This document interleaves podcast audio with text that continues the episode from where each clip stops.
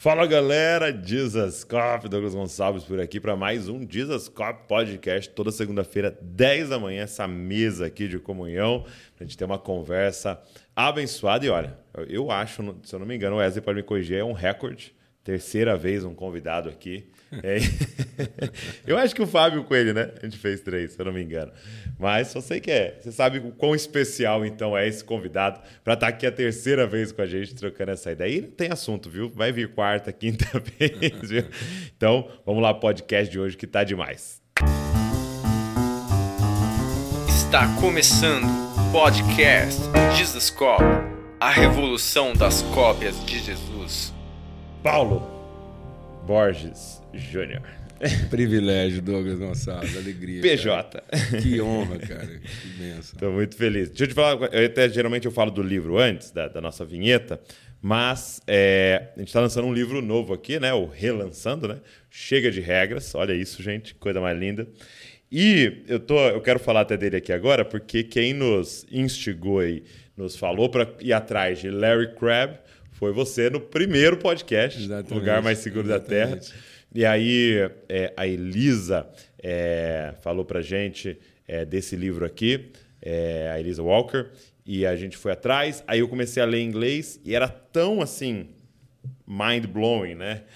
Estourar a cabeça que eu falei, Val, vou atrás de comprar o português pra você ler. Ela, ela consegue entender inglês, mas em português ia ser melhor. E aí eu fui pra internet a 150 reais. No sebo. No sebo. Eu falei, não, vou pagar, porque isso aqui é muito valioso. Aí comprei. Aí eu falei para os meninos, vamos atrás, cara, para a gente conseguir os direitos que não tinha mais no Brasil. Conseguimos, tá aqui. Chega de resto, chegou agora essa semana aí. E você falou é, que ficou muito feliz com o relançamento desse livro. Fala um pouco por que, que esse, a obra porque, é tão importante. Porque na mesma perspectiva do lugar mais seguro da Terra, é redentivo. Uhum. Então, o, o Douglas, a gente está tendo muita leitura resolutiva Tá. E nós estamos precisando de mais leituras redentivas. Qual a diferença? É porque o redentivo ele trata princípios e valores que vão estabelecer convicções que valem para qualquer circunstância. E às vezes nós estamos tendo muita leitura que são leituras que determinam atividades, práticas, comportamentos. São bem temporais. Temporais. Uhum. Tem efeito limitado, porque os problemas mudam. Então você é. pega um livro que foi escrito em 1980, já não Às serve não se vai ele aplicar, é. Não, determin... não, não precisa disso. Às vezes uma, uma, um livro que vai valer para Grande São Paulo não vai valer para a periferia de São Paulo. Uau. Quilômetros de distância. É assim, já não vale, dentro do mesmo perímetro urbano. Porque a realidade é outra, o padrão, o padrão cultural é outro. E aqui nós estamos falando de coisas que vão é. afetar você leu, você sabe, ah, é vão demais. afetar as convicções, ela é replicável, aplica em qualquer contexto, entendeu? É, é atemporal. Sim. Então, isso aqui é redentivo. Então, eu quero recomendar é, leitura, assim. São livros. Lembra que eu falei que você. Assim, às vezes as pessoas perguntam de autores e tal. Eu tenho uma lista que ela, ela às vezes ela é reduzida porque eu, eu recorro a ela mais de uma vez. Uhum. E agora você está resgatando para mim uma coisa fantástica, é, porque o meu é. exemplar de Chega de Regras já Até se alguém estiver ouvindo aí, pegou emprestado. Quem sabe a gente é, acha o Agora indivíduo. pode ficar, porque agora eu ganhei outro aqui, agora você pode ficar. Agora já não é mais apropriação indébita. Tá bom? Então agora já. É uma tá, doação. Já, já é uma redenção, tá vendo? Já começou sim, a redimir alguém aí. Muito bom. É, mas muito, muito, muito, muito bom mesmo. É. E, e é legal porque ele. Basicamente, ele vai falar, né, de. A gente muitas vezes está vivendo ainda na mentalidade de uma velha aliança e só trocou a linguagem né, para nova. Né? Aí eu falo cruz, falo evangelho, falo isso mas... e aquilo, mas ainda toda uma mentalidade de linearidade. Então, assim, foi muito desafiador. Tá Ele vai tocar exatamente nesse ponto. Nós estamos ainda vive... querendo viver o evangelho baseado num, num, conjunto de regras de comportamento. É, é. E não de transformação do entendimento. Sim. Então, só a transformação do entendimento ela é redentiva. Então, nossos maiores bloqueios estão na mente, lá que estão nossas fortalezas, não estão Sim. no comportamento. É. E às vezes você muda um comportamento e reforça o bloqueio. Uhum. Porque você gera na pessoa a falsa ideia de que finalmente ela está fazendo a coisa certa e a partir da coisa certa vai funcionar. É. Aí ela é o que Jesus chama de fazer um prosélito. Aí o estado dele fica duas vezes pior do que antes.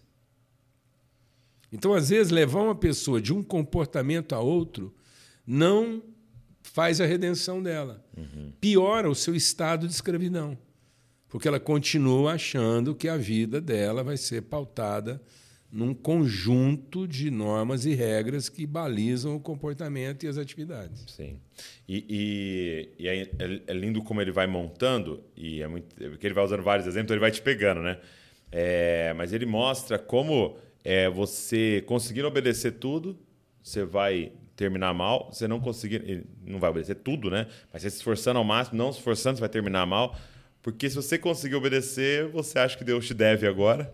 E aí tem essa multidão de pessoas frustradas com Deus, porque estão cobrando de algo que ele nunca prometeu, porque acharam que entregaram algo que ele queria, mas que também. Exatamente. Eu até, assim, vou um pouco além dessa questão do Larry, assim.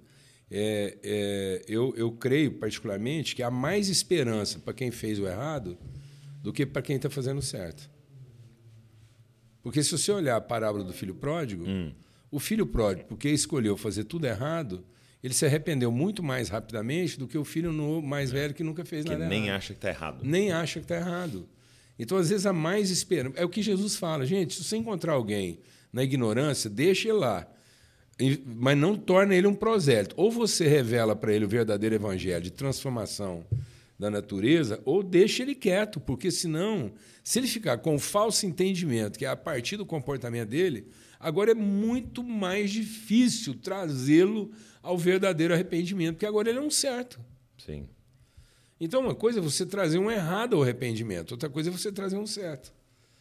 Qual foi? Por que, que o, o Judas não conseguiu se arrepender? Porque ele presumiu o certo. Uhum. Ele achou que aquilo que ele estava fazendo ia induzir o Salvador a assumir uma posição. Entendi. Ele estava forçando o Salvador a salvar. Já o Pedro arrependeu porque desde o começo ele sabia que na cabeça dele os romanos iam vir, o pessoal ia vir, ia se levantar Pronto. como rei, com exército, começar a revolução. Ele falou: Jesus está precisando só do. Ele já tinha feito Mas isso. Ele já tinha dado sinais disso. Ele já tinha dado sinais de mestre do Salvador. Ele era o tutor, ele assumiu esse lugar. Foi, escuta, essa mulher aí está desperdiçando, não era melhor a gente pegar Entendi, isso aí. dando dica para Deus. Oh, dando dica. Ele, ele, é, ele é o coaching do Salvador. Então, entendeu? Ele está lá é, fazendo coaching salvífico. Está vendo como é que é uma coisa Uau. curativa, Entendi. mas não é redentiva? Já o Pedro não. Desde o início, o Pedro sabia que tinha feito a coisa Errado. errada. Então, você se livrar da presunção do certo é muito mais difícil. É, uma, uma vez eu estava até refletindo sobre esse assunto e uma pergunta que me veio assim, creio o Espírito Santo, né?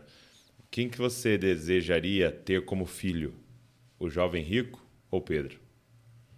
E muitas vezes a gente quer um, um filho jovem rico, né? Exatamente. Tudo obedeço desde a minha juventude. Tudo, e quando está diante de Jesus, não encontra Jesus. Né? Isso. E aí, aquele cara, a gente pensa que ele tinha dificuldade com a riqueza e não. Ele tinha dificuldade exatamente com o autocontrole. Então, por que Jesus não mandou ele ficar pobre? Jesus mandou dar sentido à riqueza. Uhum. E ele não via sentido em colocar a riqueza dele naquele propósito. Então, como não fazia sentido, uhum. Jesus nunca pediu para ele ficar pobre. Jesus falou: por que você não vai lá, faz e e vem me seguir, seguir minha orientação. Então, são pessoas que não estão em busca de orientação. Entendi. Elas estão em busca de aprovação. Então, no fundo, o Judas. que elas já estão fazendo. No fundo, Judas esperava um agradecimento. Pô, Judas, ainda bem que você deu essa força, porque senão eu ia perder o time. Entendeu? Eu entendi. Agora, Pedro não. Pedro era visceral. O que estava errado, estava errado, e ele já. Entendeu, né? Colocava para fora. Para fora. E Pedro esse cara errado pro resto da vida. Você vê a canseira que ele vai dar em Paulo, rapaz. Entendeu? O cara, assim, com toda a vivência dele, aquele cara. Entendeu, né? Um cara que nega. Ele, ele era expert em negar Deus três vezes. Ele nega lá, depois ele nega lá no lençol. E de maneira nenhuma farei isso. Então ele tem toda essa essa coisa assim bem da alma, né, que reluta, que combate dentro dele mesmo. Um cara numa crise honesta. Uhum. Então, às vezes, é preferível isso do que a presunção de que eu fiz a coisa certa. Muito bom, muito bom. Agora, é... uma coisa que a gente tem observado no exercício pastoral, e talvez não precisaria nem do exercício pastoral, um, um aumento muito grande da ansiedade, da depressão, das questões da alma, das emoções, da mente, agora nessa última temporada. Né? Eu não sei se, é, e, e, e, estatisticamente está provado, né? isso está acontecendo no mundo inteiro, mas muito forte no Brasil, esse pós-pandemia. É, ao seu ver, é, isso é resultado do quê? Cultura. É a forma do pensamento. Então, vamos olhar estatisticamente. Hum. Certo? A América é campeão mundial de depressão. Ok. O Brasil é campeão mundial de ansiedade. Tá. Então nós somos herdeiros de uma cultura resolutiva. Exatamente o que você estava falando. E aí você vai, explode o mundo inteiro, solta bomba, mata todo mundo e não resolve. Então fica parecendo que é um esforço que em vão. Em vão. E aí nós estamos herdando isso. Então a América passou pela ansiedade e hoje vive o quê? A depressão. A depressão. E nós estamos no caminho de ser um país deprimido. Haja visto, Douglas, que vale a pena a gente entender isso. O Brasil é a velocidade mais rápida de envelhecimento na história da humanidade. O Brasil é o país que está envelhecendo numa velocidade mais rápida de, de toda a história. O Brasil está envelhecendo em 20 e poucos anos o que a França levou 200. Uau. É, o Rafael Pijão compartilhou isso comigo. Fruto do quê? Da ansiedade, porque agora a gente melhorou a expectativa de vida. Uhum. E ao melhorar a expectativa de vida, em vez da gente responder isso com esperança, a gente respondeu isso com ansiedade. Então nós estamos nos tornando estéreis uhum. para poder desfrutar então, esse um envelhecimento que você está falando se dá por o fato de a gente estar tá tendo menos filhos. Menos filhos e mais velhos. Ok. Então nós estamos aumentando a nossa quantidade de velhos, porque a gente está preocupado com um futuro bom, mas em vez desse futuro bom repercutir em, em, em desafios, está repercutindo em proteção. Então, para ter um futuro bom, vamos lá e vamos cortar aquilo que pode ser problema, demanda ou necessidade. Responsabilidade, né? Filho. Pronto. Agora pensa. Isso é ansiedade. E isso é grave, porque, por exemplo, saiu publicar agora duas semanas atrás uma pesquisa é, que 76% da juventude brasileira até 30 pensa em ir embora do Brasil. Eu vi isso. 76%. Já pensa? É, meu Deus, rapaz. É um absurdo. Entendeu? Então, esse é fruto de quê? De ansiedade. É a ideia de que eu tenho que trabalhar num ambiente que me remunera melhor, que reconhece melhor, que recompensa melhor. Então, eu não quero o desafio. Eu não quero a responsabilidade, eu quero a garantia, eu quero a proteção, eu quero o direito. Então, nós estamos respondendo muito rápido a isso dessa forma. E aí é na forma de quê? De regras. Uhum. O jovem brasileiro hoje fica procurando aquilo que funciona para adotar aquilo, adotar como padrão de vida, independente se aquilo traduz a consciência dele de identidade e propósito ou não. Uhum, uhum. Então, é uma promiscuidade. É como se o jovem brasileiro hoje estivesse se fantasiando é uma fantasia. Uhum. Ele não é uma pessoalidade. Ele é uma personagem. Então, nós estamos personificando é, é, realidades que muitas vezes não são próprias nossas.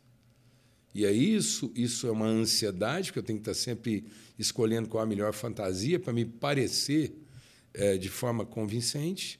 E isso, no fim, vai gerar o quê? Uma depressão, porque depois, ao fim de tudo, eu vou ver que isso não funciona. Isso não garante nada. Pelo contrário, isso compromete tudo. Mas como assim fantasiando? Exemplifica isso para a gente entender. Ah, ah, por exemplo, ah, expressões artísticas, culturais. Nós estamos abandonando, de alguma forma, certas expressões. Né? Essas expressões elas estão ficando muito em guetos, né? em, em ambientes de resistência. Está ficando até desagradável. Então, assim, o, o, o jovem brasileiro ele não, ele não encontra hoje, com muita alegria, aquilo que o identifica a, a realidade do país. Ele está tá buscando aquilo que o, o internacionaliza, entendeu? Né? O que faz ele ser aceito em outros lugares parecendo que de fato ele não é. Entendi. Entendi. Por Uma quê? fantasia. Lógico, porque ele quer ir embora. Uhum. certo? E ele quer ser aceito. O, o, quando eu falo isso, é Babilônia. Quando Babilônia trouxe Daniel e os seus amigos, qual foi a primeira proposta? Uhum. Uma fantasia. Vistam nossas roupas, como Dá a nossa comida. deles. É uma fantasia, é uma, é, uma, é uma quebra na identidade. Se vocês comerem a nossa comida, se vocês vestirem as nossas roupas, se vocês adotarem nossos hábitos, com a competência que vocês têm, vocês vão ser melhores ainda. E aí o Daniel resiste a isso. Tá. Ele diz: não, faz uma experiência. Em 10 dias eu vou te provar que sem a fantasia eu funciono melhor. Davi. Davi vai enfrentar o Golias. O que, que Saul propôs para ele? Foi minha fantasia. E aí Davi agora está no palácio. Fantasiar de quê? De rei. Mata o seu melhor general. O profeta vem conversar com ele, tira dele o quê? Fantasia. Conta para ele uma história de pastor, ele cai em si.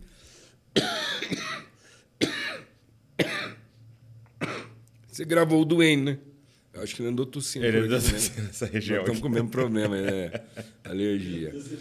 Então você vê, o Davi entendia que não conseguia vencer fantasiado, e o Davi foi derrotado fantasiado. E o Davi foi recuperado quando alguém foi lá e devolveu para ele a sua roupa original De pastor. de pastor. E é interessante você falando isso, porque Deus vê ele lá como pastor, cuidando das ovelhas do pai e, e chama ele, né? Como pastor. Como pastor. Sendo ele, Ele vem pastorear a minha nação, né? tempo de trocar de roupa. Porque quando ele chega, todos os irmãos dele estavam o quê? Fantasiados de rei para serem ungidos. E Deus falou: não, não tem nada a ver. Por mais que vocês estejam fantasiados, eu não vou pela aparência. Eu não vejo fantasia. Na fantasia. Então, nós precisamos nos libertar disso, dessas personagens. Mas é uma tentação, né? Porque Muito. Ele tá lá como pastor, aí ele vem e a- acho que há uma pressão ao redor, né? De tipo, meu, agora nessa posição aqui não dá mais para ser você, né? Exatamente. Você, Você tá fantasiar, Como né? foi a pressão de, de Saul.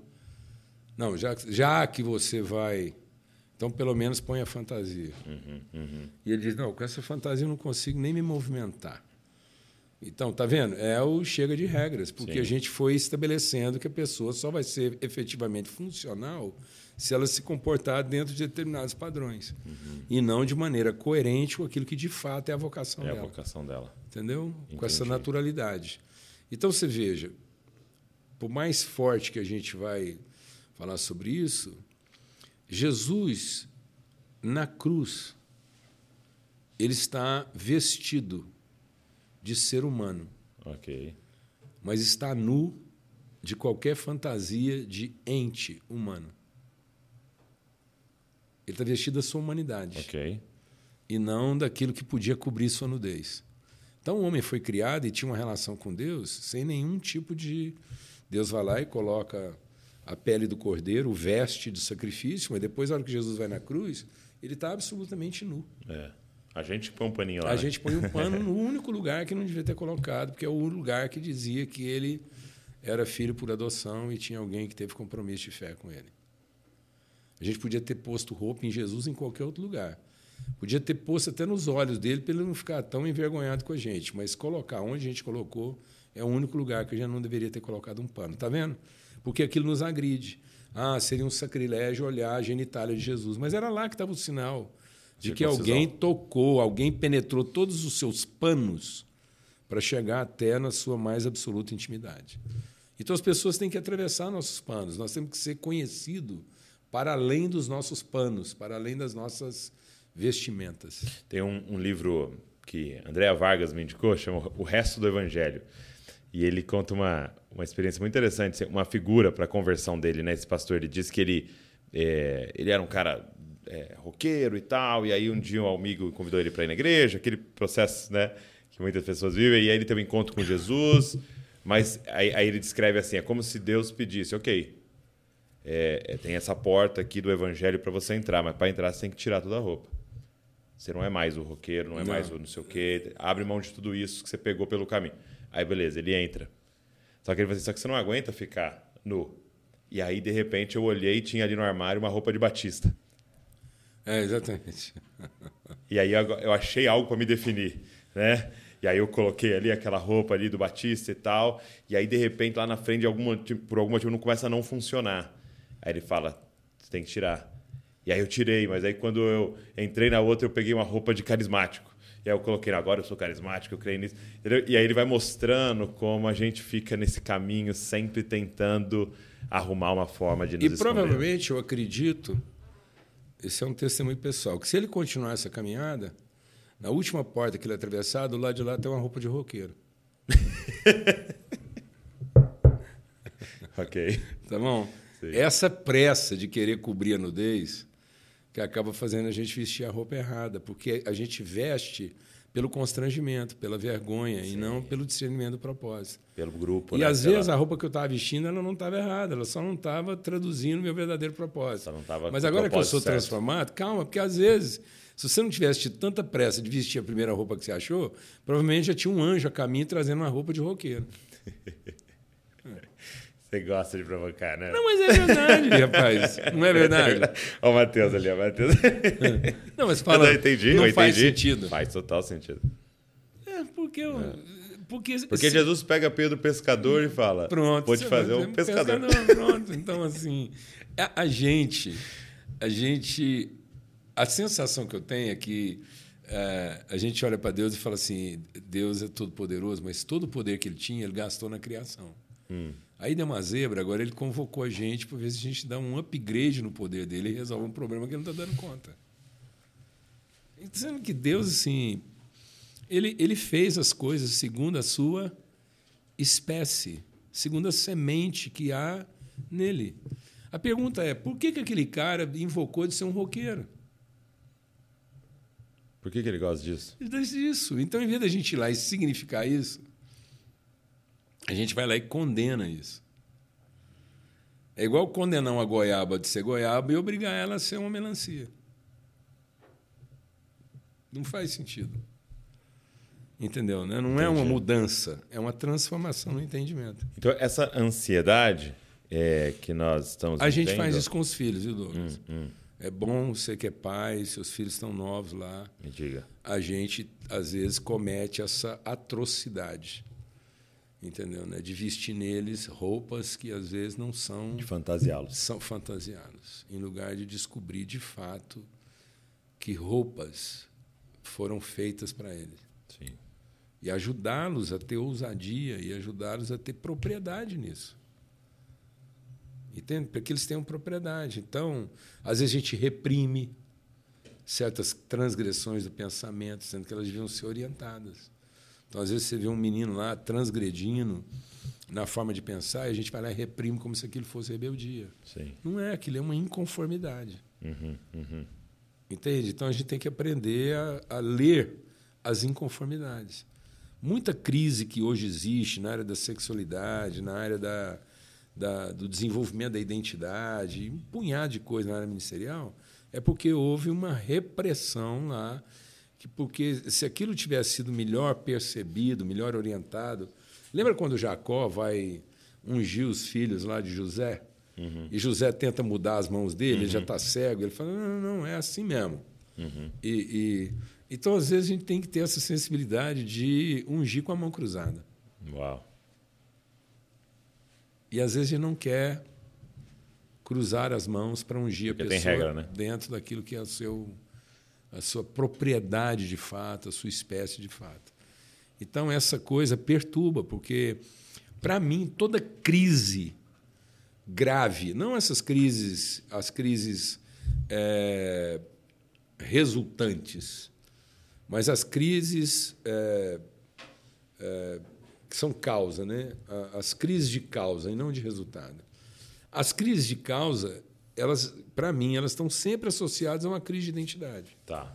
Como Jesus não tinha crise de resultado e o diabo queria colocar nele uma crise de causa, não veio tentar ele no poder, veio tentar ele na identidade. Se tu és o filho, então faça.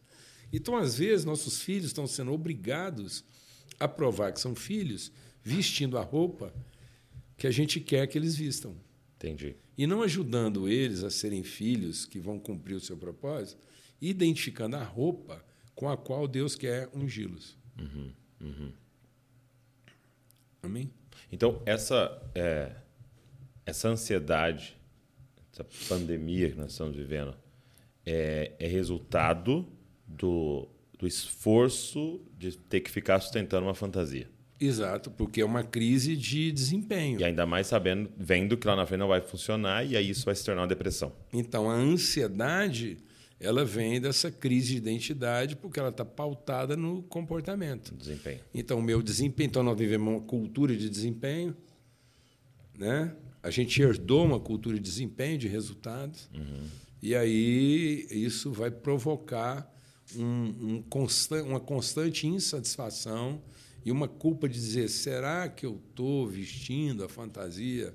Certa? Será que se eu mudar se eu de fantasia... Uma chá fantasia. E, e, e, até lá agora em Lisboa, com o Rafael Pijama, ele fez uma reflexão muito interessante com a gente na mesa, é, de como nós estamos abandonando os nossos idosos. Né?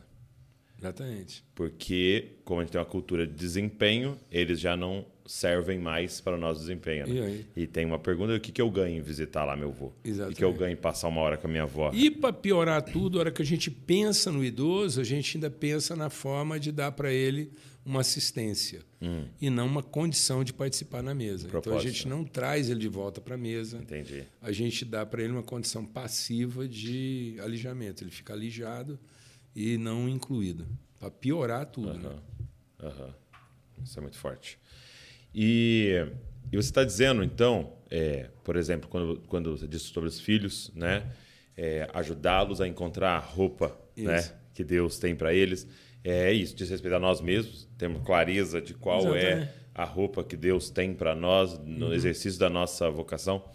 E quando eu te liguei esse tempo atrás, falei assim, pastor, me dá um conselho.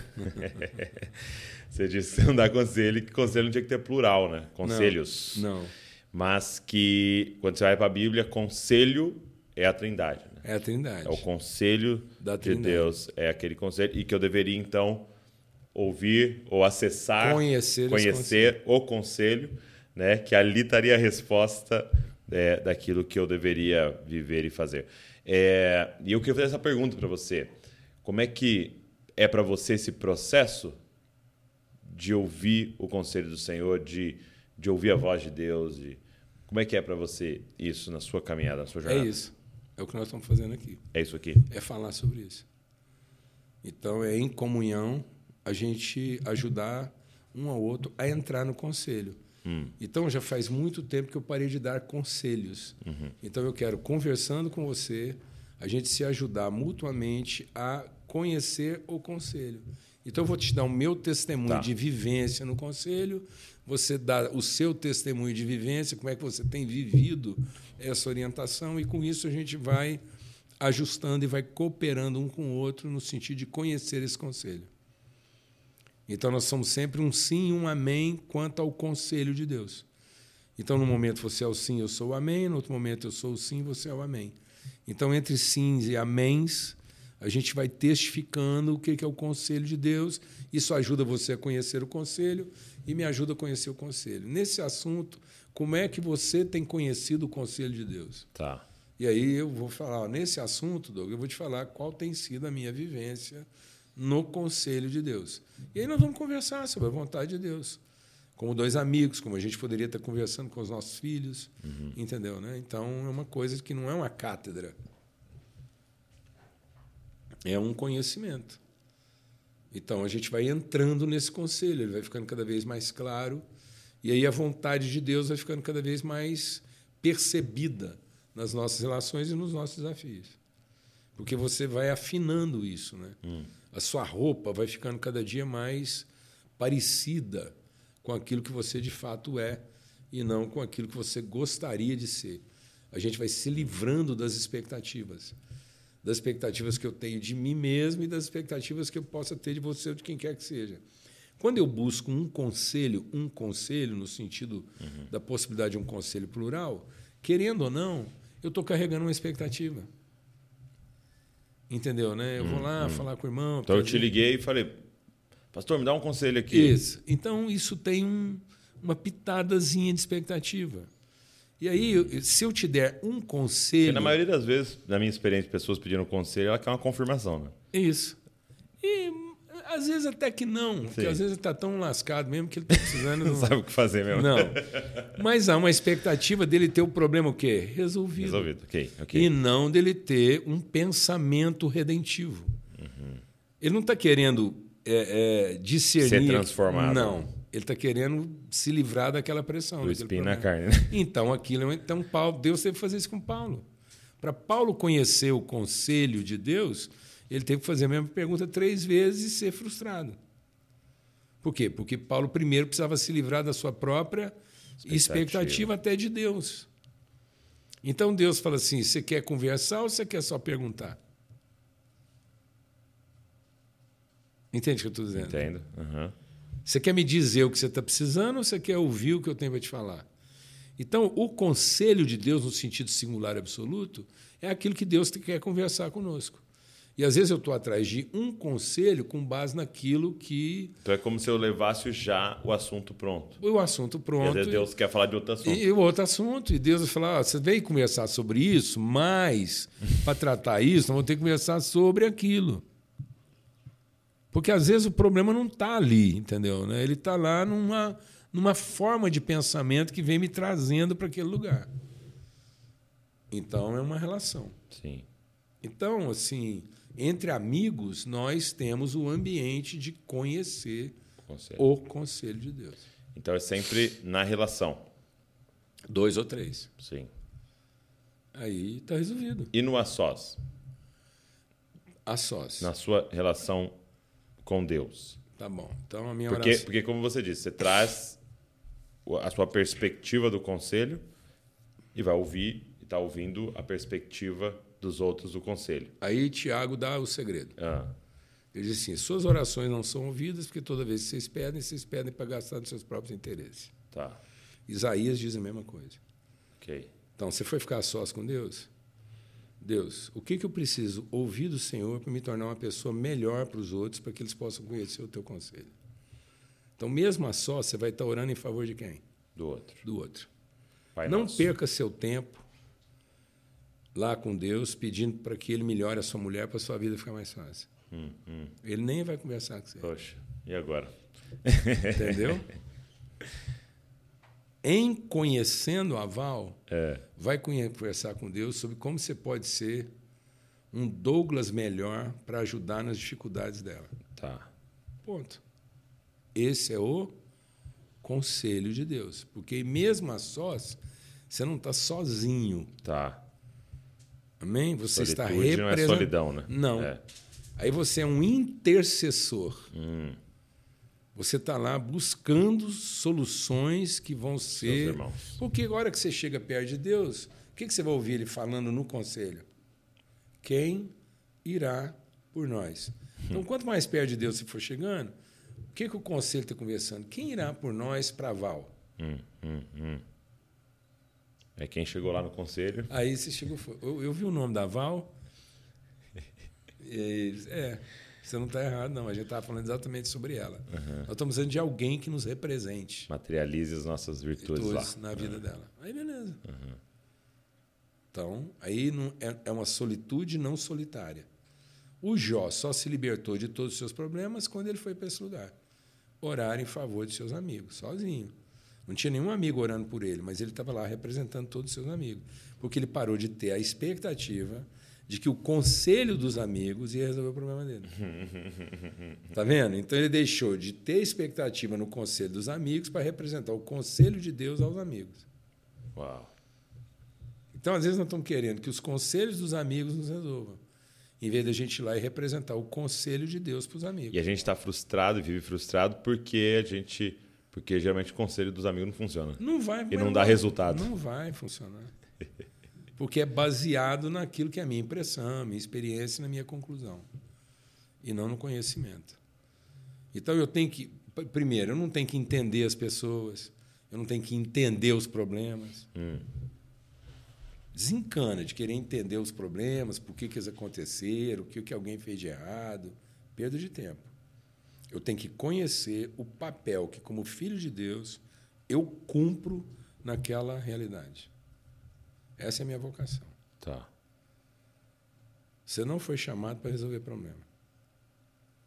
Porque eles nunca vão acabar. Os pobres sempre os tereis convosco. Então você não vai acabar com a fome. Três horas depois está de volta. Está de volta. Então nós nunca vamos desenvolver ações efetivamente resolutivas. Hum. Não existe solução. Existe redenção. E a redenção está na transformação do ser. Ok. Ponto. Então, o seu compromisso é a transformação do ser, com a sua forma de construir o pensamento.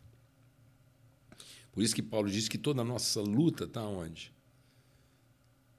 No entendimento. Entendi. E nós só vamos levar alguém à obediência uma vez cumprida a nossa própria obediência. Então, Jesus curava enfermos? Curava. Jesus cego, paralítico, andava no mar. Uhum. Por quê? Porque ele conhecendo a nossa fome, isso era a forma que ele tinha de nos trazer para a mesa. Nos atrair. Pronto. Senão a gente não via. Mais uma vez atraído. Acabou. Aí, Você não vê ele curando os discípulos? Não, não, não. Aí o assunto muda. Essa era a frustração de Paulo. Ora, ele sempre curou gente. aí O que que o que está de errado? Por que, que ele não me cura? Entendeu? O próprio Timóteo, né? próprio.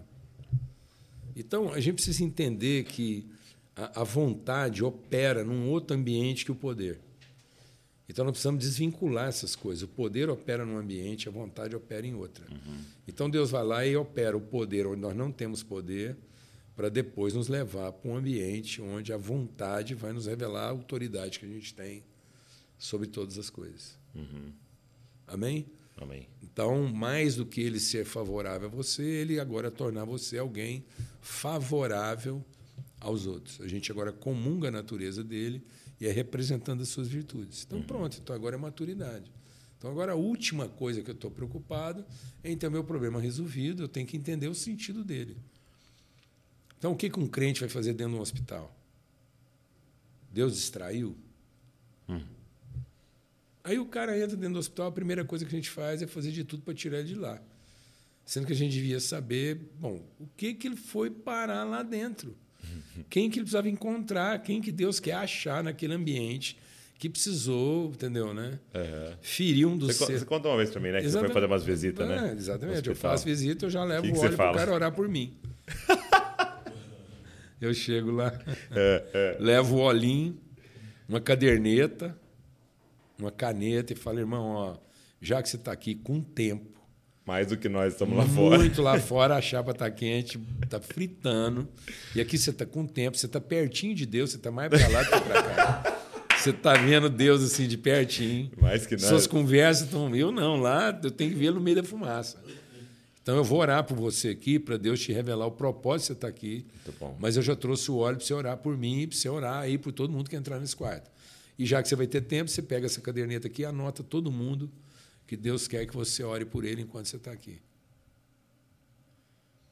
Rapaz, eu tive gente de quase 80 anos de idade que, a partir do momento que ele foi para dentro do hospital, desenganado, ele aprendeu a olhar pelos filhos e netos. Depois que ele saiu do hospital, ele nunca mais parou de orar pelos filhos e netos, porque toda vez que os netos iam visitar ele no hospital, ele pegava o óleo que a gente deixou lá e falou: "Ah, Eu já sei porque que eu estou aqui. Orar Porque eu estando você." aqui, vocês vêm. Quando eu estava bom, vocês não iam. Uau. Então agora eu sou o jantar. É. Então, já que vocês estão aqui em volta da mesa, eu sou o jantar. Então agora eu vou abençoar vocês. Uma vez, eu tinha um, assim, mais de uma vez, né? isso aconteceu várias vezes. Às vezes tem um cara lá, crente, moribundo, lá dentro, lá, morre, não morre, aí junta a família. Gente que brigava, entendeu? Aí Se junta lá na odeia. porta do hospital e fala assim, gente, eu fui lá dentro. E é o seguinte, se eu voltar lá e perguntar para o seu pai ou a sua mãe que está lá dentro, se ele daria cinco anos da vida dele só para ver vocês juntos, em harmonia, ocupado em resolver a mesma coisa, o que, que você acha que ele ia responder? Então vamos honrar, porque talvez essa seja a última refeição que ele está servindo. Porque agora, finalmente, ele é o jantar. Porque agora ele está lá sendo servido para que os filhos se reúnam à volta da mesa, porque vocês não se reuniam. Então transforma isso num momento digno. Isso foi cura para a família. Meu Deus. Cura, inclusive, para o doente, porque significou a morte dele. Sim. Porque se você perguntar para qualquer pai, você daria cinco anos da sua vida só para ver seus filhos juntos e reconciliados? O que, que você acha que ele ia responder? Então, pronto. A coisa que mais dói na Então, vida é ver pronto. filho É brigado. porque a gente não quer conviver com a ideia de que o momento da nossa maturidade é que finalmente a gente se torna um jantar. Já falei isso muitas vezes em velório. Falei, vamos respeitar aqui, porque esse é o último jantar que o nosso irmão está servindo em favor da família. Porque finalmente estão todos aqui, os irreconciliáveis estão juntos aqui. Então, já que ele morreu, agora o patrimônio espiritual dele está distribuído aqui. Vê lá o que que vocês vão fazer com isso. Mas é a última refeição dele a ser servida. O que que nós vamos fazer com isso? Está vendo? Propósito. Sim. Então, é, a gente tem que parar de pedir para Deus mudar, mudar as circunstâncias e aprender, pedir para Deus nos, é, nos ensinar a ler novamente as Exatamente. Transformar o nosso. Ressignificar. E aí, para ser transformado. para ser, Um novo porquê, né? para ser transformado no entendimento, qual a primeira coisa que eu tenho que fazer? Sacrifícios, votos, sacrifícios aos corpos, sacrifício vivo, santo e agradável a Deus. Então não tem jeito de eu ser transformado. E aí qual vai ser o resultado de sacrificar as necessidades da carne em favor da transformação do entendimento? Para que vocês possam conhecer a perfeita, Boa e boa, e agradável vontade de Deus. Então não tem jeito, não tem jeito de eu conhecer o conselho se eu não passar por um sacrifício das minhas expectativas e carências em relação ao próprio Deus. Porque é isso que vai transformar meu entendimento. Amém? Como é que foi esse processo desse sacrifício na sua vida? Primeiro foi a impotência. Impotência. Eu, eu sou filho é, nascido de, um, de uma situação que a minha mãe abortou com sete meses de gravidez. E três meses depois estava grávida de mim. Então eu não consigo lamentar um aborto. Então, quando a mulher chega para falar que abortou, que está. Perdeu a neném. Eu vou ser uma palavra de consolo, porque eu não consigo. é. Você só está aqui. Eu, eu- só estou aqui porque eu sou filho de uma gravidez prolongada. Então, eu não sou filho de uma gravidez de nove meses, eu sou filho de uma gravidez de doze. Entendeu? Sim. E eu tenho que honrar a vida daquele que foi sacrificado lá em meu favor. Então, eu já tenho aqui um, um crédito lascado para administrar. Depois, vou casar com uma mulher que ficou viúva e, e cinco meses depois eh, enterrou o filho de três anos de idade. É mesmo. Entendeu? Então a Lana ficou viúva em novembro, dezembro, e quando foi em junho, o, o filho dela, de três anos de idade, foi atropelado por uma mulher embriagada a 10 km por hora na porta da casa dela. Meu Deus. Então, entende assim? Depois, a nossa realidade de, de filhos, né? o nascimento do Paulo Neto, que foi cheio de drama, depois os nossos filhos por adoção. Depois, cada um deles conta uma história peculiar. Então, aí você está diante de realidades onde você tem que ser liberto da sua presunção. Você, não segura a vida com a mão. A vida é uma fumaça. Então o sofrimento foi te trazendo a realidade Foi da sua porque impotência. eu fui vendo que, para mim experimentar a vida, eu tinha que me libertar da minha presunção e começar a investir em conhecimento. Eu precisava conhecer Deus, porque senão nada faria sentido. Porque Deus não é para ser entendido, Deus é para ser conhecido. Nós estamos pregando uma teologia de entendimento e não de conhecimento. Então, nós tínhamos que evoluir para uma teologia um pouco mais sistêmica e menos sistemática. Porque nós estamos nos ocupando em conhecer a divindade. E a teologia deveria ser para conhecer a paternidade. Então Deus queria ser conhecido através de uma árvore. O reino de Deus é como uma árvore plantada. O reino de Deus é como um, um homem guiado pelo vento. Então, quem tem o controle disso? Amém? Então Jesus falou para um catedrático, um cara que já conhecia É, ele. um falou assim, acadêmico. um acadêmico. Falou, você quer me conhecer de fato? Então é vento, meu irmão. Entra aí e deixa o rio te levar.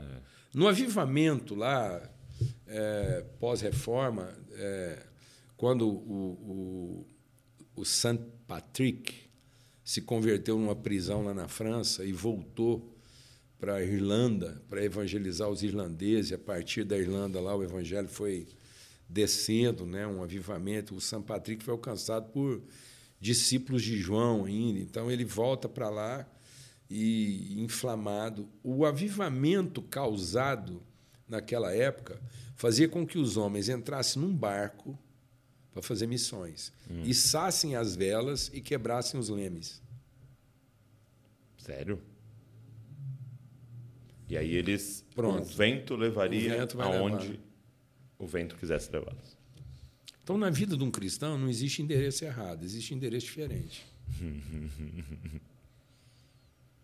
Amém? Não existe endereço errado. Você não chegou num endereço errado, você chegou num endereço diferente. Você chegou numa hora diferente daquilo que você estava imaginando. O que, que eu não. Ah, então eu sou um cara desorganizado? Não. Eu faço planos, eu me organizo, mas eu estou preparado para alguma coisa diferente dentro do plano que eu fiz. É disso que Jesus estava falando quando ele fala: não leva capa, não leva. Exatamente. E onde a casa que vocês entrarem ficam. Exatamente. Fica o tempo que for preciso. Ô, Douglas, assim, numa boa, assim. Tem sido difícil essa coisa. Vou até te falar uma coisa aqui, assim. Às vezes o pessoal marca comigo: ah, a gente queria que você estivesse aqui na conferência o ano que vem. Eu falo, beleza. Tá. Aí, rapaz, seis meses depois de marcar isso, a conferência ainda é daqui mais seis meses, né? Uhum. Então vamos imaginar que. Aí o pessoal começa a me ligar. Fala, Júnior, vamos comprar essa passagem. Uhum. Eu falo assim, irmão, vou falar para você como é que funciona. Você pega o valor que você tem aí designado para comprar passagem e reserva. Porque esse é o valor que você tem. E deixa que eu compro. A diferença eu assumo. Por quê? Não tem como seis meses antes eu saber. Douglas, às vezes não tem como duas semanas antes, rapaz. Eu estava me organizando para uma coisa, e aí a, a, a Lídia lá, com o filho doente, o Renan teve uma ruptura do tendão de Aquiles. Meu Deus. Com dois meninos doentes, pé para cima, 60 dias sem pôr o pé no chão, doideira. E às vezes o cara está pondo essa pressão em você para economizar lá 600 reais. 500 reais. Eu entendo. Lógico, lógico. Eu entendo, eu, eu respeito uhum. isso. Mas isso está criando um grau de ansiedade uhum, uhum. que está tirando a sua mobilidade. De seguir o vento. De ser o samaritano. Que está ali com um plano, ele fez um plano. Aliás, o cara mais organizado era o samaritano. Sim. Ele parou, mexeu no plano, teve uma despesa a mais. Está tudo dentro do processo. Mas às vezes está tão marcado que não tem comparar, né? Porque o levita e o sacerdote não podia parar. É, tinha horário. Tinha horário. E ele não. Ele tinha liberdade do plano feito. Então o plano é para me dar uma orientação e não para me controlar. Ele parou, ele foi lá, ele investiu, gastou, falou, vou voltar.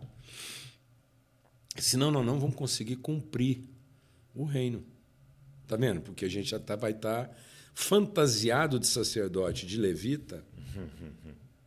Entendeu, né? Às vezes a gente não vai conseguir cumprir o propósito.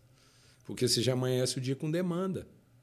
Coisa mais triste, vou falar isso aqui agora, coisa mais triste para um líder, coisa mais é, corruptiva e, e, e comprometedora da liderança é você trabalhar por demanda. Não tem. Não tem como um homem de Deus trabalhar por demanda. Sua agenda controlada Quem trabalha por problemas. demanda é servo. Não é filho. Então, por isso mesmo, Douglas, que tem muitos líderes tomando decisão por insatisfação e não por revelação. Então, às vezes, ele muda de cidade, ele muda de igreja, ele muda de ministério, porque ele está insatisfeito e não porque ele teve uma revelação.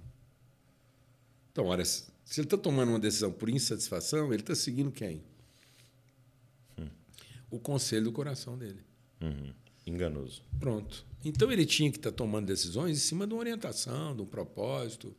Entendeu, né? Uhum. Uhum. Chega de regras. Agora, isso é, é desafiador. É, é porque é, é um caminho de dependência. Isso. É um caminho de perder o controle que é o nosso grande problema, né? Por que, que eu quero seis meses antes saber o horário do voo, Exatamente. porque eu quero controlar tudo para o resultado Exatamente, sair bom, né? E esse abrir mão, né? é- é esse sacrifício vivo e agradável, né? Dizer, não, tem expectativa, se eu quiser mudar tudo, o senhor pode mudar. Pronto. É, é, é um grande desafio diário. Pois é, mas aí sabe o que eu tenho compartilhado com você? Porque tem muita gente que fala assim, Paulo Júnior, isso é muito difícil. Não, difícil é viver do jeito que a gente está vivendo. É, é. Porque aí o esforço é muito maior e o resultado é muito pior. Então, pelo menos, vamos ter o esforço numa coisa que você sabe que vai funcionar. Em vez de ficar se esforçando numa coisa que depois de todo o esforço não vai funcionar.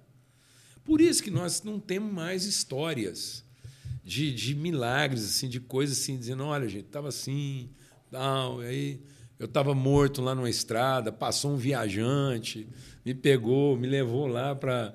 Ou eu estava viajando, encontrei lá um moribundo, tive que mudar os planos, conheci um cara, depois que eu dei um banho nele, eu descobri que era meu irmão.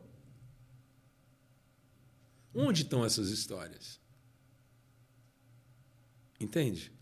Essas histórias redentivas, essas histórias de adoção, de iluminação, de transformação. Então, sem perceber, a gente vai se adequando, a gente vai fazendo igreja de tijolos e não de pedras. Né? Então, a gente vai padronizando tudo, vai sistematizando. Que é Éfeso. O que, que tinha de errado com a igreja de Éfeso? Nada. A não ser o fato de que, apesar de toda a sua organização e eficiência, ela tinha ficado comprometida nos seus afetos. E o que nós não estamos percebendo é que nós estamos comprometidos nos nossos afetos. Então, eu sempre imprimi na minha casa uma teologia um pouco transgressora. Então, muitas vezes, muitas vezes, eu perdi a conta. Às vezes eu ia lá na escola, duas horas da tarde. Os meninos estudando. Batia lá na escola e falava, vem pegar os meninos. Não, mas não deu hora ainda não. Falei, não deu.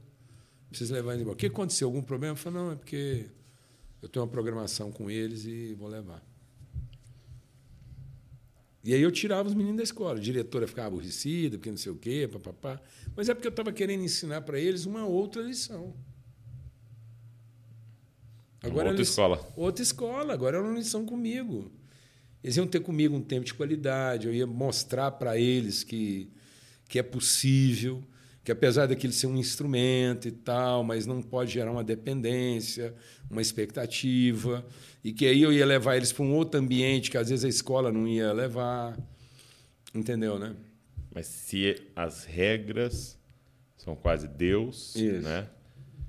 É, não, não tem como, né? Porque Não. eles estão na escola, agora não tem como, né? Pois é. Pode sair. Não, teve vezes que, que eu tirei eles da escola por três dias, período escolar, para viajar comigo para ir para uma conferência sem a Lana. Só eu e as crianças.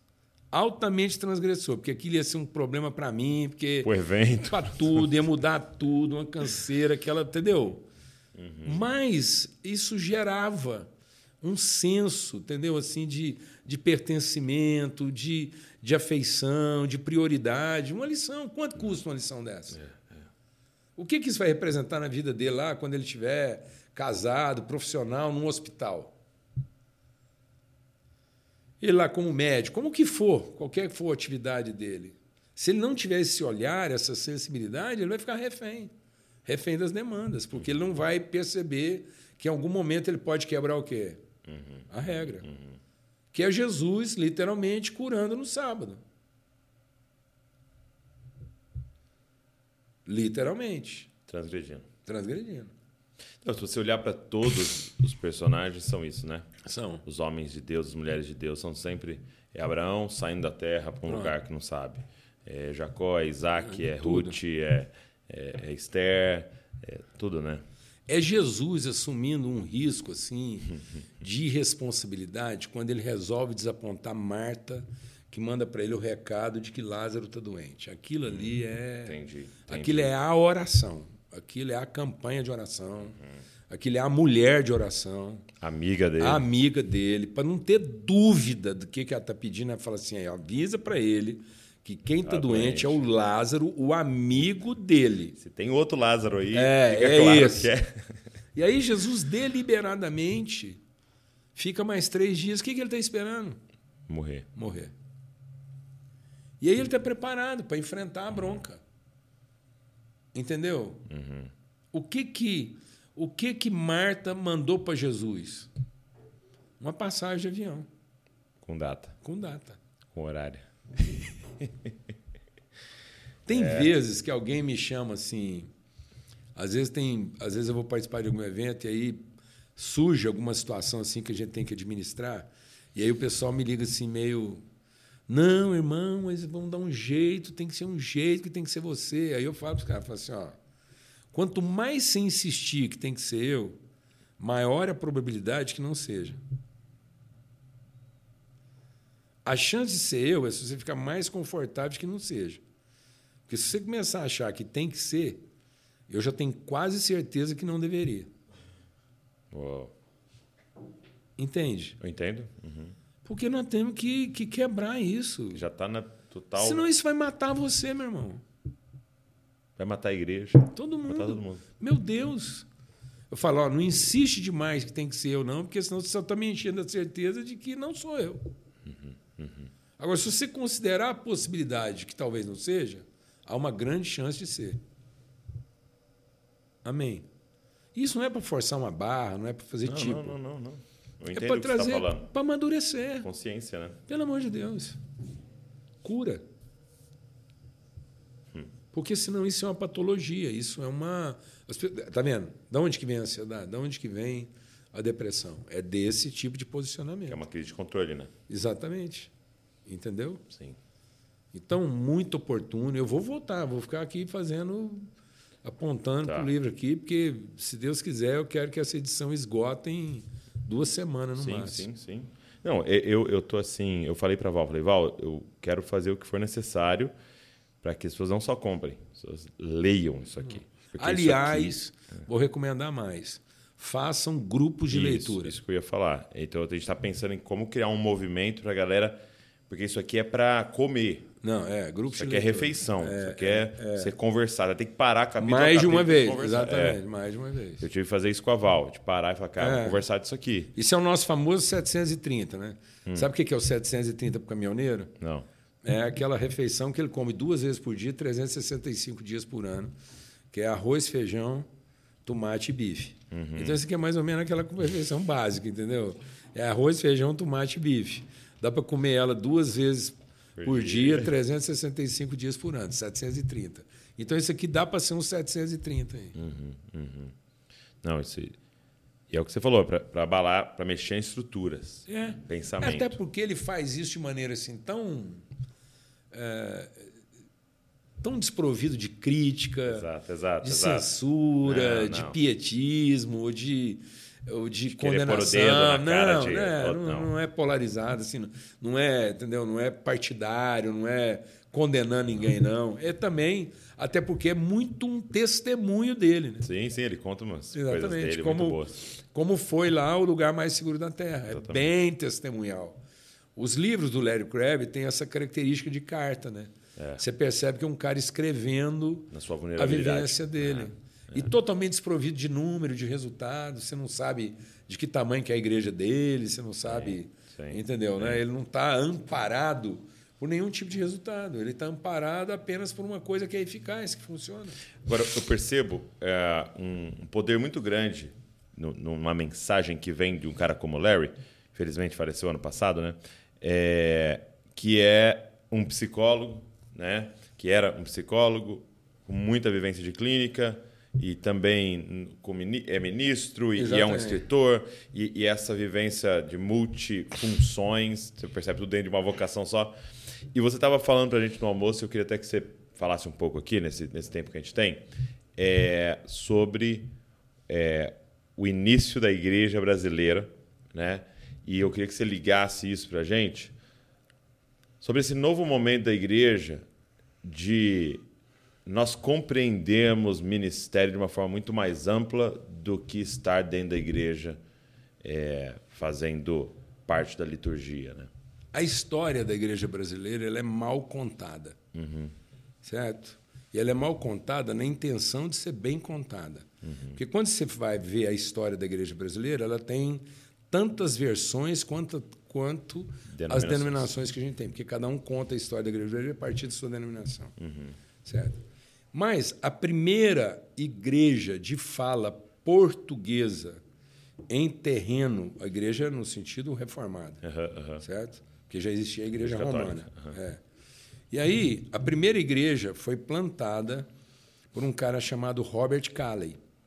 E é curioso, para a gente entender o que está lá na, na essência, lá na semente, no grão de mostarda da identidade e natureza da igreja brasileira.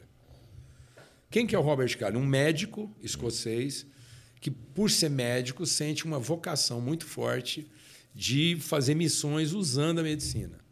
Mas como a igreja escocesa era muito fechada, legalista, ele não podia ser enviado porque ele não tinha formação acadêmica pastoral. Seminário. Então, quem acabou enviando o Robert Calley como missionário foi a igreja inglesa, que era um pouco mais liberal.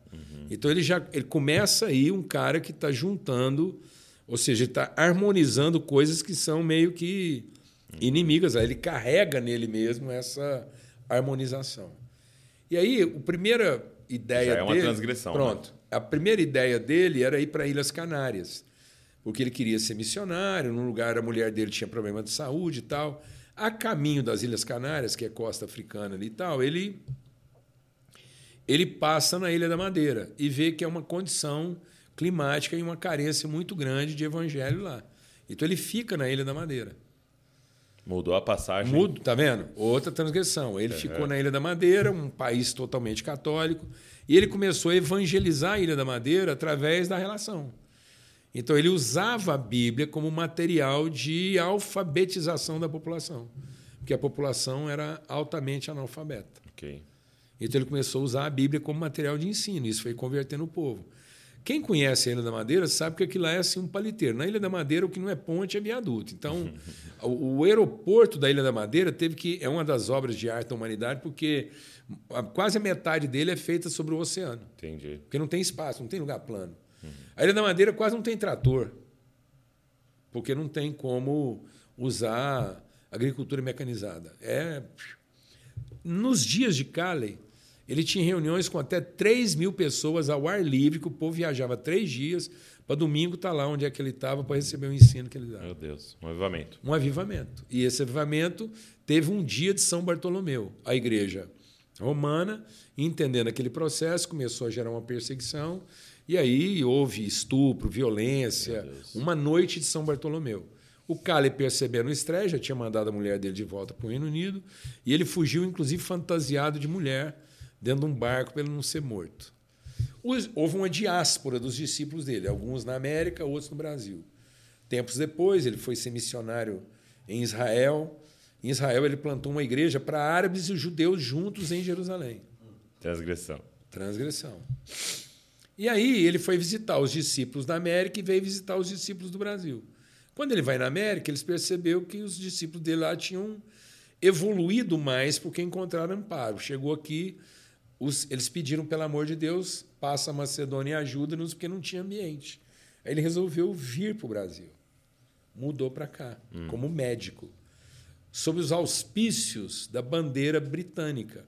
Porque quem estava resguardando a presença da coroa portuguesa no Brasil era a Inglaterra, contra a França. Então foi a Inglaterra que deu proteção armada, e aí ninguém podia pôr a mão nele, porque ele era um médico britânico, exercendo medicina, foi ser médico da coroa, morar ali na região ali de, de Petrópolis, onde é que estava o imperador, e a partir dali, daquela região fluminense, ele começou a formar discípulo. Até quero te falar que a sustentabilidade do ministério dele era comportagem, venda de livro.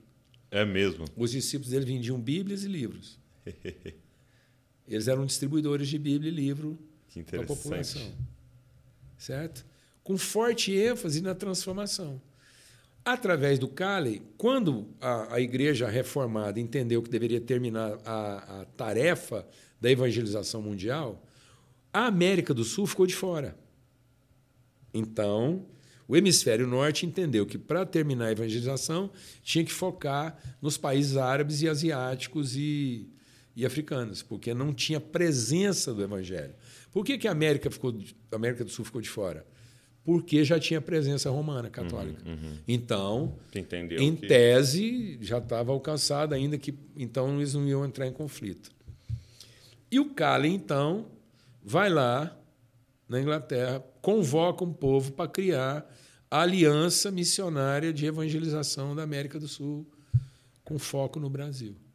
E a partir daí ele começa esse trabalho de trazer pessoas, e geralmente pessoas eh, multivocacionadas. Era gente de vocação integral, mas não eram de dedicação exclusiva. Médicos, professores, até pastores, mas sempre Então, que tinham suas profissões, Tudo. trabalhavam. e todo lugar onde eles chegavam, a igreja tinha que assumir a responsabilidade da transformação social daquele lugar. E preocupação com a denominação zero. Então, eles serviam a igreja, de modo geral. A ocupação dele era formar. Um dos discípulos do Calley, que foi o Funston, lá em Recife, um filho dele, por adoção, fez medicina e foi para o centro do Brasil, lá na região de Anápolis. O cara, esse Funston que chegou lá em Anápolis, era médico. Agora vê a cabeça do cara. O que, que era uma igreja focada na comunidade. Ele era médico, ele viu a dificuldade da saúde lá, ele montou a primeira escola de enfermagem. Foi a segunda escola de enfermagem no território nacional. A igreja que fundou isso. A partir daí virou a Universidade Evangélica, a Unevangélica que está lá. Mas começou com a escola de enfermagem. Ele viu que o povo tinha dificuldade de morar. Ele montou uma cerâmica. Ele foi o cara que construiu o primeiro edifício de quatro pavimentos de alvenaria naquela região. Um médico, pastor, montou uma cerâmica. O povo comia mal, ele abriu um açougue. Então, ele não só fazia culto. A, a água era ruim, ele criou uma represa. E aí ele entendeu que a represa deveria servir para tratamento de água e também como lugar de lazer, porque o povo não tinha o que fazer. Meu Deus. Então você vê a cabeça Um do pastor. o pastor, que nem era pastor, era um médico, exercendo funções pastorais. Então você vê um cara médico exercendo funções pastorais, abriu uma cerâmica, abriu um açougue, fez uma represa, construiu prédios de mais de um pavimento. E ele começou a trazer enfermeiras da Inglaterra para dar aula no Brasil. Qual a recomendação dele? Falei assim, ó, aqui vocês vão comer coisas estranhas que talvez vai ser difícil ao paladar. Vão ouvir coisas estranhas, mas tenham paciência. Não tentem impor sua cultura. Uou. Apenas aprendam a conhecer essas pessoas e amá-los como irmãos. E receba o que eles têm para te oferecer. No começo você vai achar estranho, mas depois você vai descobrir o sabor delas. Rapaz, isso era o evangelho que esse cara ensinava. Isso é missão. E aí ele é fruto de quem? Do Robert Calley. Então a gente tem tido um empenho de onde a gente vai de tentar resgatar um pouco dessa história, porque o Calley foi o cara que criou a primeira escola dominical para criança lá no Rio de Janeiro. E aí não era uma escola dominical para ficar pregando, não, ele usava o texto bíblico para alfabetizar, para de fato ser uma escola. Por isso que era uma escola dominical. Entendeu? Então não era uma coisa estanque, não era uma coisa ou outra, não era uma coisa e outra, era a coisa. A igreja tem que parar de tratar como uma coisa ou outra, como uma coisa e outra, e tratar como a coisa.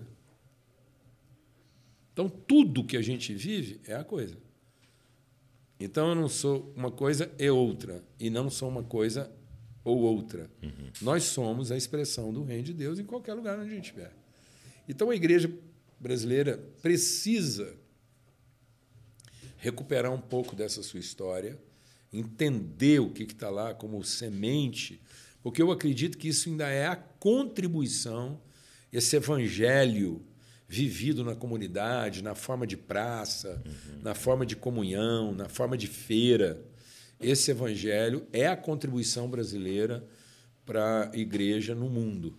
E liderado por o que a igreja chamaria de leigos, né? Exatamente. Que era a proposta da reforma. Sim.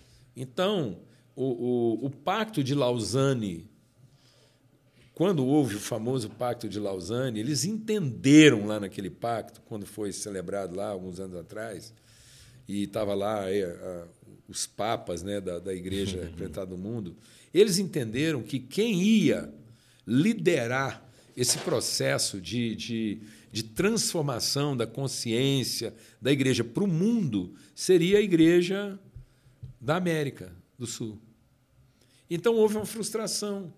No último, na, na, na, no último encontro de Lausanne, tentando, existe essa frustração porque a igreja brasileira, principalmente, não assumiu esse papel de protagonismo, de apresentar um evangelho que faça sentido é, em todo lugar, em qualquer condição, que seja sustentável, não por causa da sua estrutura, mas por causa da sua cultura relacional.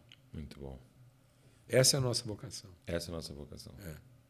Essa integralidade. Exatamente. Porque é, talvez a maioria das pessoas que estão nos ouvindo aqui não foram chamados para dentro da estrutura institucional da igreja, mas já estão vivendo algo e às vezes estão nessa expectativa esperando entrar no propósito de Exatamente. Deus. Exatamente. Né?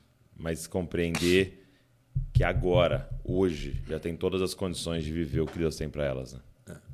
É. E aí, Douglas, sempre que eu venho aqui, eu gosto de deixar um. e aí, Wesley? Meu Deus do céu, será que eu dou a mão? Não, é simples. É. Eu já falei com você sobre isso. Hum.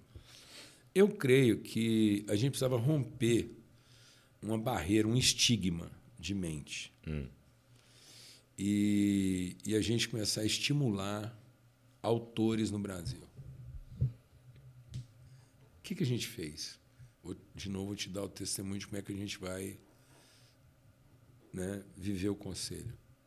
A gente desmitificou a questão da, da produção de conteúdo. Hum. E aí a gente começou a estimular um conceito de carta entendeu? Né? Uma literatura como é o Larry Crabb, uma literatura testemunhal. Testemunhal. E aí o que a gente fez? A gente começou a identificar temas para o cara não ficar assim tão pesado e fazer publicações com vários autores. Entendeu, né? Então, na forma de capítulos. Então, mas não é uma coletânea. Tem que tomar esse cuidado. Entendi. Não, não é, é artigo não, de cada não, um. Não, tem uma linha de pensamento só. Você define um tema tá. em conselho e reparte a responsabilidade de qual parte alguém vai querer transmitir a sua vivência na formação daquele conselho, na tradução daquele conselho. E aí o próprio conselho faz a avaliação, o ajuste a, da, da, forma de apresentação, da linguagem. O que, que é fantástico nisso? Porque você vai ver um assunto geral tratado nas suas peculiaridades de forma também peculiar. Uhum. Porque você vai ver um escrevendo com uma roupa, outro escrevendo com uhum, outra. Uhum, uhum. Entendeu? Mas ninguém fantasiado. Ninguém fantasiado. Aí ele vai ter a coragem de expor e gerar conteúdo. Então isso vai estimulando. É como você formar um grande rio a partir de pequenos afluentes. Uau, uau. Então você está indo lá limpando as fontes então, eu creio que o Brasil hoje tem um grande desafio de limpar fontes. Porque nós somos. Tem certas coisas que Deus desenhou no mapa da humanidade para a gente olhar e falar assim: será que ele estava querendo falar alguma coisa com a gente? As maiores bacias hidrográficas do mundo estão aqui. A maior bacia hidrográfica subterrânea do planeta está no Brasil. Será que Deus estava querendo dizer alguma coisa? Isso tudo é formado de quê? De pequenos afluentes que vão, vão, vão você limpa vão, as fontes e tal. Então nós estamos pisoteando as fontes, nós estamos inibindo as fontes, entendeu? Esse represamento que a gente criou na igreja. Eu vivi essa experiência numa fazenda que a gente tinha. A gente tinha uma nascente que era bem no alto, era um lugar estratégico para montar lá um, uma pequena represa. E a gente ficou tão empolgado em fazer aquela represa no alto que a gente não percebeu que a nascente lá era uma nascente bem por drenagem. Ela não tinha uma fonte muito forte, ela drenava uma área plana muito extensa que lentamente ia formando ali um veio e formava aquela nascente. A gente foi lá e fez um lago. Só que ao fazer o lago, a gente fez o lago e ele ficou acima do nível da nascente. Ele represou a nascente, a nascente encontrou outros lugares, nós matamos o lago. Aí você já entendeu o que muitas vezes está acontecendo com a igreja. Uhum. Nós subimos demais a régua, aquilo cria um nível muito alto, que gera uma compressão reversa, que gera uma inibição dos processos na sua origem. Aí daqui a pouco aquilo se desvia, se dispersa, aquela água encontra outros lugares para dar vazão e a gente não só seca a fonte, como seca o lago. Uau.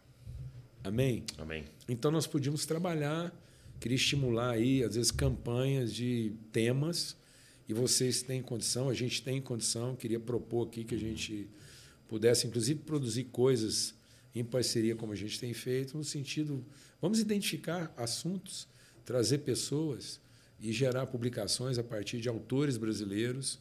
Né? A gente estimulou, o Daniel fez um negócio interessante lá sobre é, os frutos do espírito. A gente tem publicado várias coisas lá no ministério dessa forma e tem sido bem assim redentivo. Muito bom. Amém? Valeu. tá vendo? Não era tão difícil Não assim. era tão difícil assim, né? Obrigado, pastor. Obrigado Valeu. por esse tempo aqui. Obrigado por ter compartilhado com a gente na conferência, aniversário da igreja, cinco anos da família Desascope, e estar tá aqui com a gente. Sempre um prazer, uma honra muito grande. É uma honra, eu me sinto renovado. Só vou dar um ganchinho aqui, inclusive falar que às vezes, hum. Como você lida bem com essa área, às vezes alguns ministérios gostariam hum. de publicar suas coisas e estão entendendo isso de forma muito complicada. Sim, não, isso não é. E às vezes poderia ajudar a partir dessa orientação e eles começarem a publicar coisas com a ajuda de vocês de uma forma já com conteúdo e destino já definido. Muito bom, muito bom. Né?